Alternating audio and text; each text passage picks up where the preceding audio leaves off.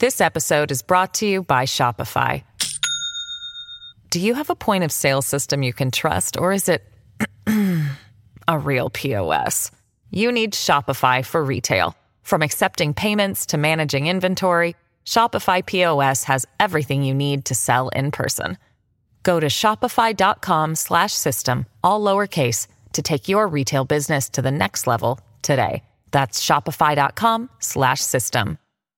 Ryan Reynolds here from Mint Mobile. With the price of just about everything going up during inflation, we thought we'd bring our prices down. So to help us, we brought in a reverse auctioneer, which is apparently a thing. Mint Mobile unlimited premium wireless. Ready to get 30, 30, bit to get 30, bit to get 20, 20, 20, bit to get 20, 20, bit to get 15, 15, 15, 15 just 15 bucks a month. So, Give it a try at mintmobile.com slash switch.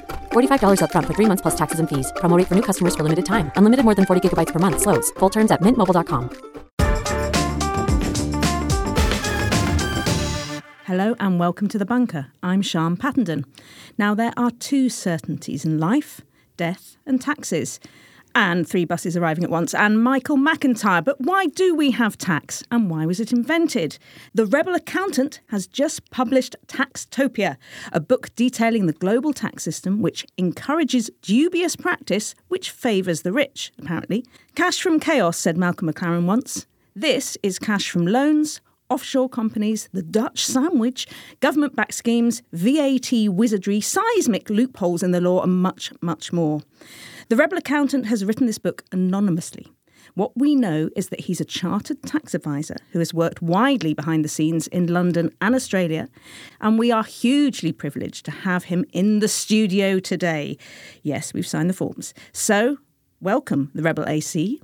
Thank you very much. Nice to be here. Everybody shake your stuff. The Rebel's here and he's looking at your self assessment tax return. Your book is written in a way that hopefully disguises the fact that you're reading about tax at all, you say. Why write this book and who is it for? So, tax is an immensely important subject, but of course, it's something that most people not just don't think about, but almost don't want to think about.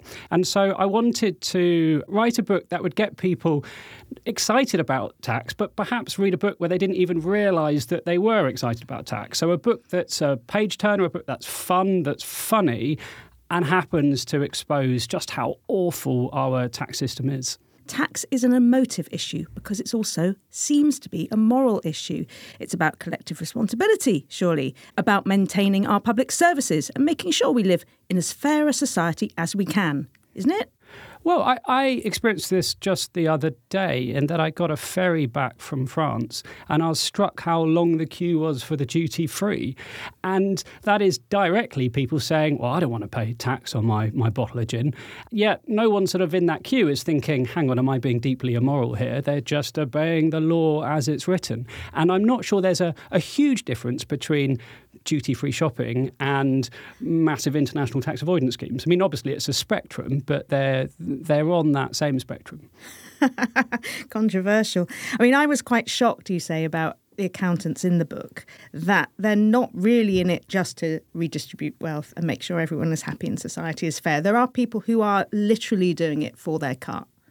Well, accountants are meant to work for their clients, and indeed, accountants have an ethical code which is very much geared up towards serving their clients. And accountants perhaps are more rule abiding people and more interested in rules than the rest of the world. But when those rules themselves allow wealthy people to not pay tax, an accountant can almost be proud that they're saying, hey, look, I managed to obey this rule and save tens of thousands, hundreds of thousands, maybe millions of pounds in tax. But the system itself is set up to reward the wealthy and really stiff over the little guy. Mm-hmm. We'll talk about that in a second.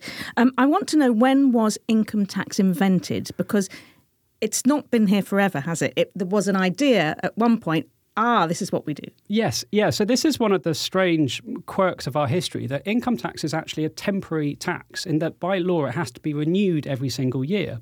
And it was introduced, I think it was 1799 by William Pitt the Younger to help us raise money to fight Napoleon. And people said, well, hang about, what if this tax stays around forever? And so William Pitt said, oh, don't worry, as soon as Napoleon's gone, we'll get rid of it.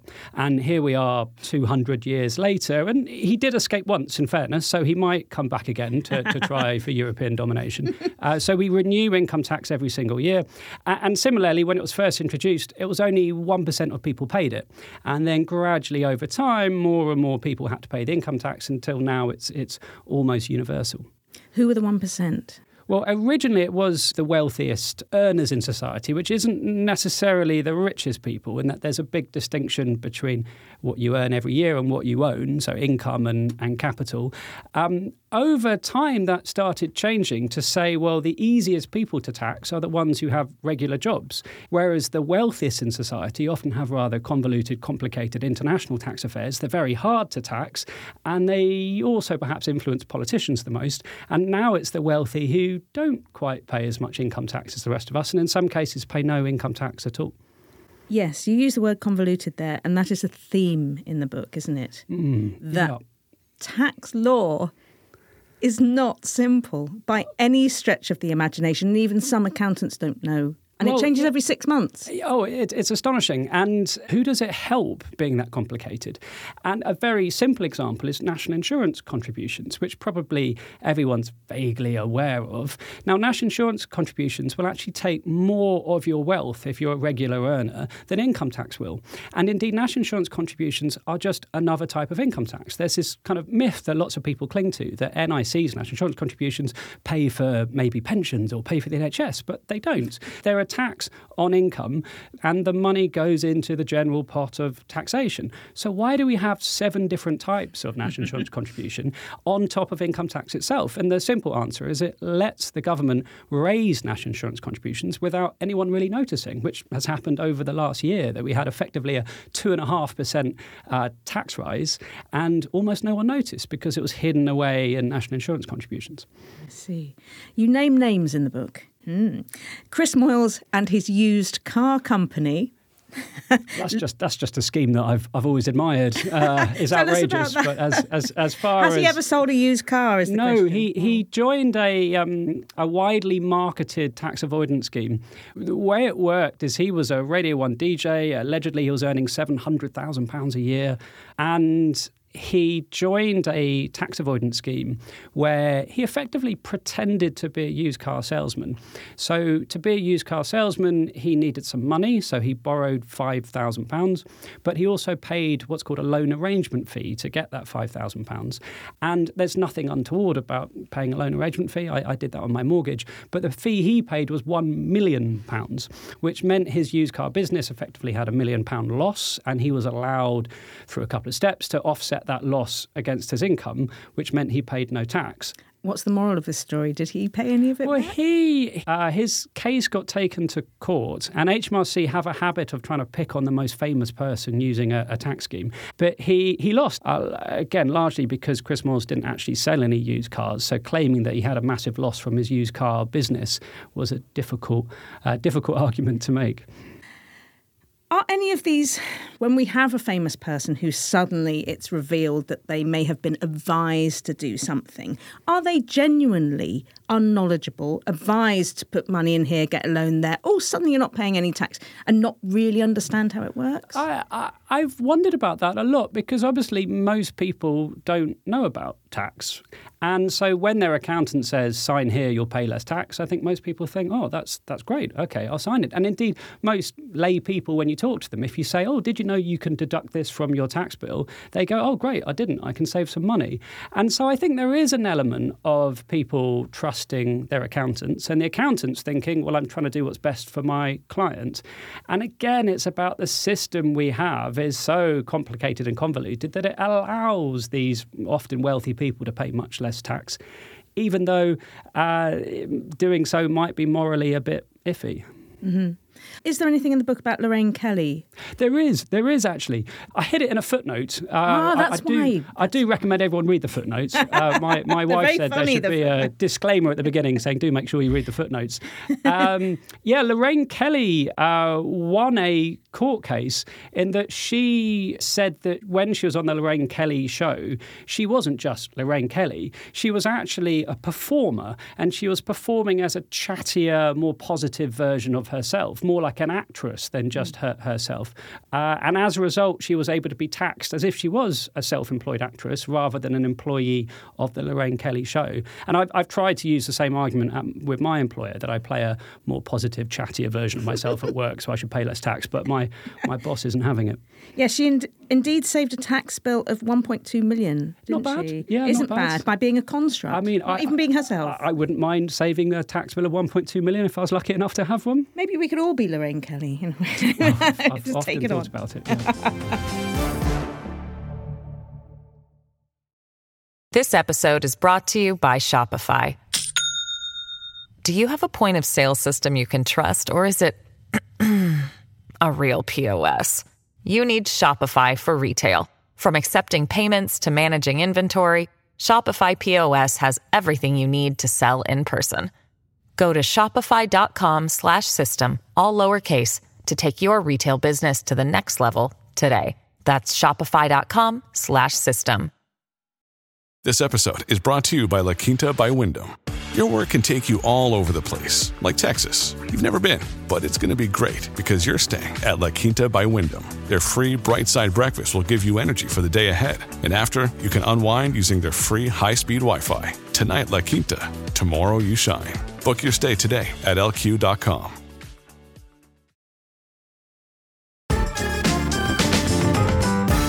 Tell me, what is a tax loophole, and is it right that they're not actually loopholes?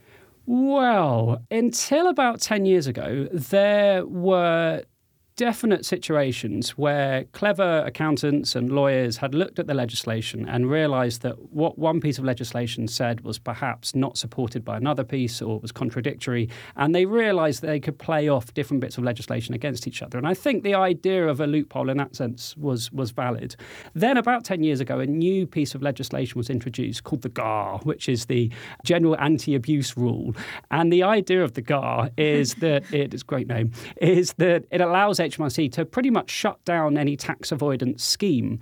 But what we're left with is tens of thousands of pages of legislation which allow wealthier people to pay less tax. So, a recent example of that is Nadhim Zahawi, briefly Chancellor of the Exchequer and, and Chairman of the Conservative Party, who I'll choose my words carefully here. He received, uh, I think it was reported, 27 million pounds from a company based in a tax haven. And when he eventually paid tax on that 27 million, and indeed paid a penalty for carelessly not having paid tax on that 27 million, the tax rate he actually had to pay was between 10% and 20%, and it averaged out about 15%. Whereas most people are paying 20% income tax, another 12% national insurance contributions, their employer pays another 13.8% national insurance contributions. Put it all together, and, and most people, if your boss has £100 available to pay you some money, you actually end up with about £58. So we have regular people paying taxes of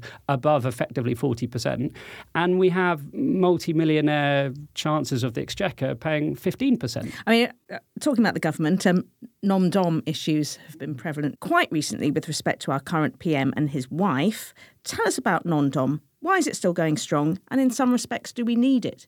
There's two concepts of where you're from in tax. One is residence, which is physically where you live. And if you want to be non resident, you have to leave the country. The other is non domicile, where you can live in the UK, but you can say, oh, I'm not really from here. And in some cases, that's, that's fair enough. I, I understand that the Prime Minister's wife wasn't born in Britain, and so she can very legitimately say she's non domiciled. That's, that's how the law works. But if you are non domiciled, you are allowed, rather than pay tax on your worldwide income like a, a domiciled person would, you can simply pay a, a fee. It's an annual fee. It starts at zero pounds and then it works up to thirty thousand to sixty thousand pounds. So based on the number of years that she has been in the UK, she has to pay at the moment thirty thousand pounds to not pay tax on her. It was reported eleven million pounds of offshore income. So she's paying a, effectively a tax rate of about 0.3 percent. And there have been calls to say, well, surely that's not fair. We should change the law. And our prime minister said, well, you know what, let's keep it for a little bit, which just seems like such a conflict of interest, but that's where we are. In terms of who does it benefit, other than the non DOMs, there is an argument that says if you tax rich people more, they'll leave the country, and that'll be worse for everybody. I'm not entirely sure I buy that. I mean, London's okay. People like to live here. Where are they going to go? Uh, if everyone had that attitude, there'd be a real race to the bottom. That you think, well, let's let's every country in the world lower our taxes for, for wealthy people. I think you can probably make the same argument for, for lots of people. I mean, I'm sure there are very good podcasts in Jersey you could go and work for if you wanted to, but you you you might choose not to. Absolutely. But say I have complete personality change. For instance, I'm a fairly low paid freelance podcaster. I have no property. My family are paupers. How do I make money? When do I buy a yacht? Well, the first thing you do is you become a trainee accountant and then you, you work your way. I mean, it's a slightly less uh, glamorous world, uh, perhaps, than podcasting it is very difficult for uh, poorer people to save tax, at least uh, legally. But you, you, it's very hard for regular people to save tax. Once you reach a certain level of wealth, it's much easier. I mean, you could set up a company in a tax haven and put the shares in your father's name, and, and you know maybe that will save you tax. You can get to a point where, for instance, if your wealth is earned offshore, especially if it's earned offshore in a tax haven, that you can make yourself non resident. Now, residency, remember, is where you live. So if you physically don't live in the UK, then you don't have to pay UK taxes on your offshore wealth.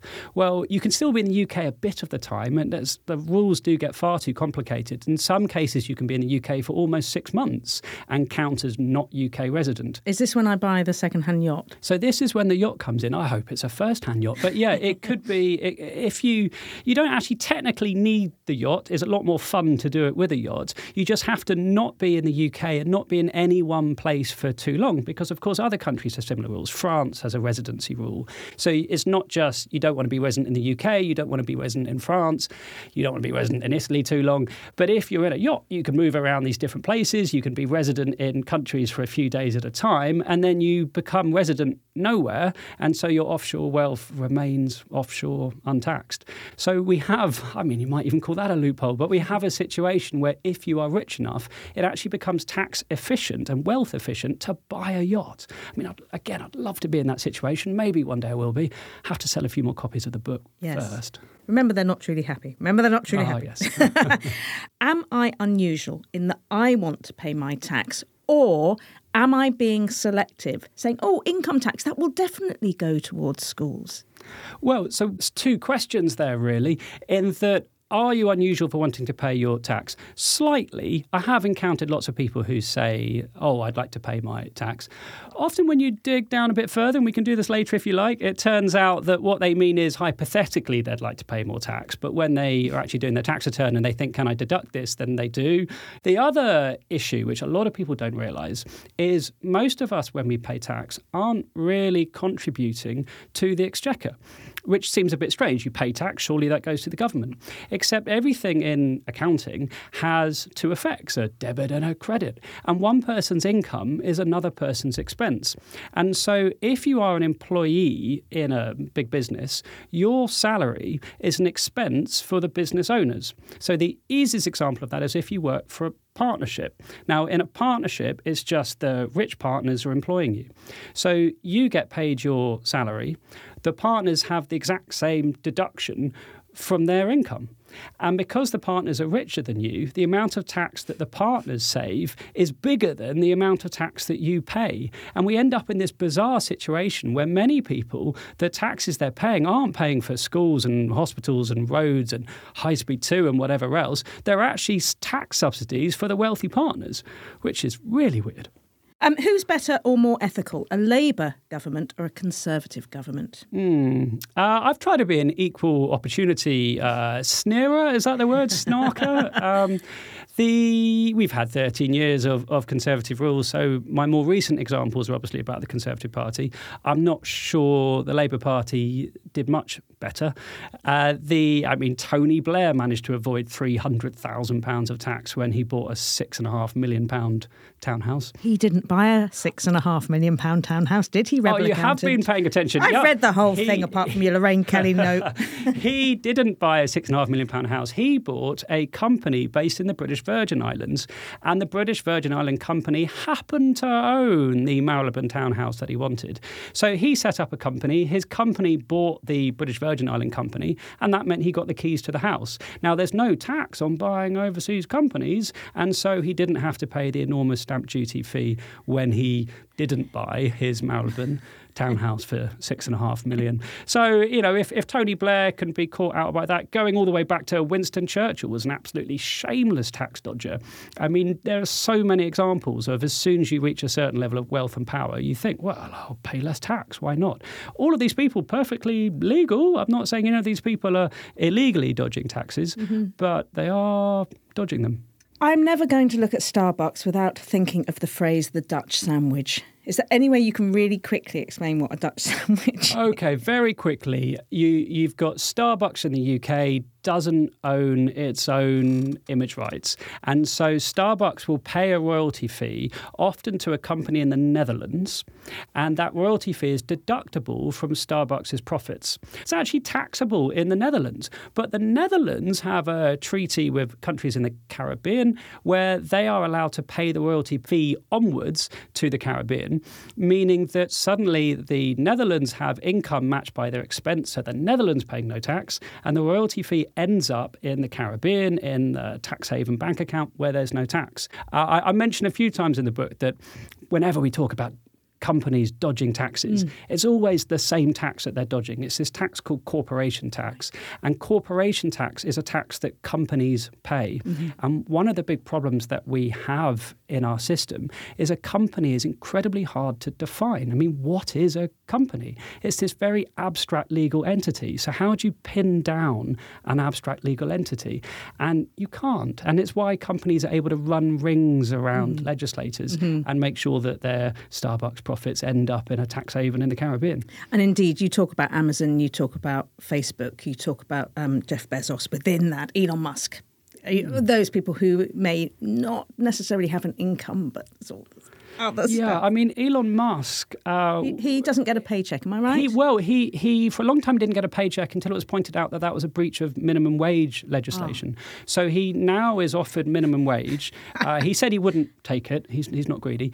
And uh, instead, what he can do is because he owns hundreds of billions of, of Tesla shares, he can borrow money using those Tesla shares as collateral. So a little bit like getting a mortgage and your house would be sold if you couldn't pay back your mortgage. He can do that with Tesla shares. But as a result, whenever he needs cash, he can just borrow a bit more, borrow a bit more.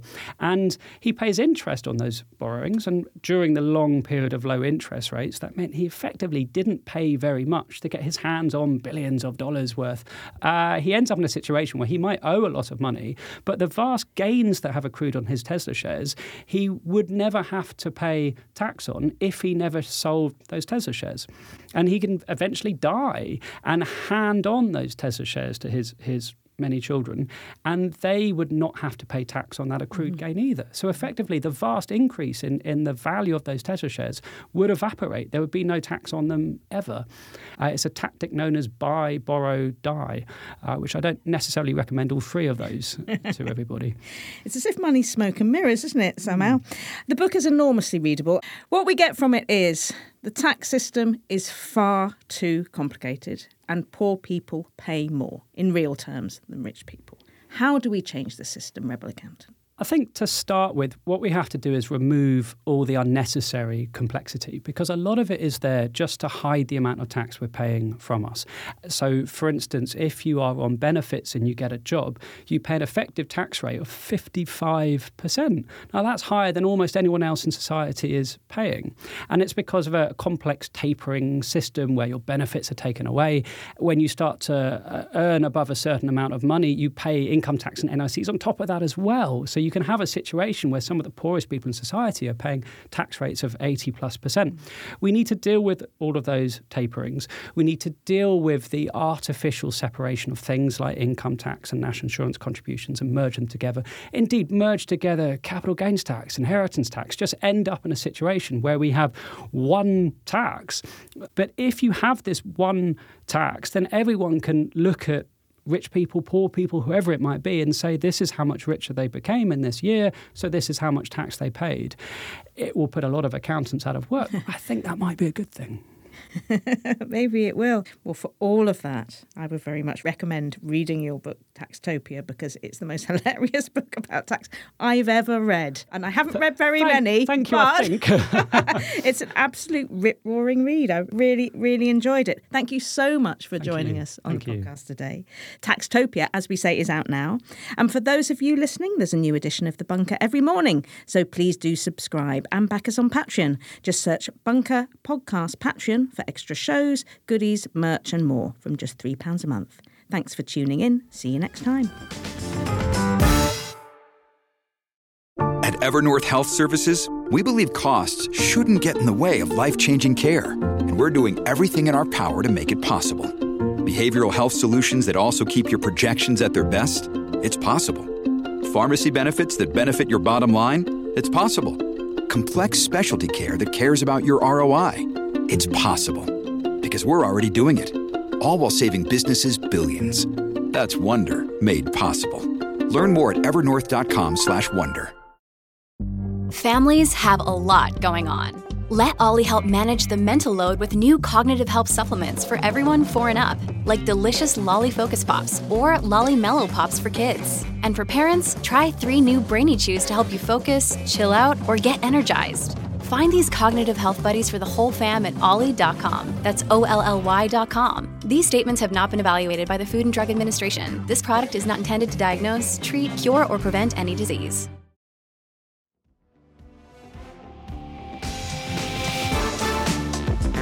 The Bunker was presented by Siân Pattenden and produced by Kasia Tomasiewicz. Audio production came from me, Robin Lieber. Lead producer is Jacob Jarvis, group editor Andrew Harrison, and our theme tune is by Kenny Dickinson. The Bunker is a Podmasters production.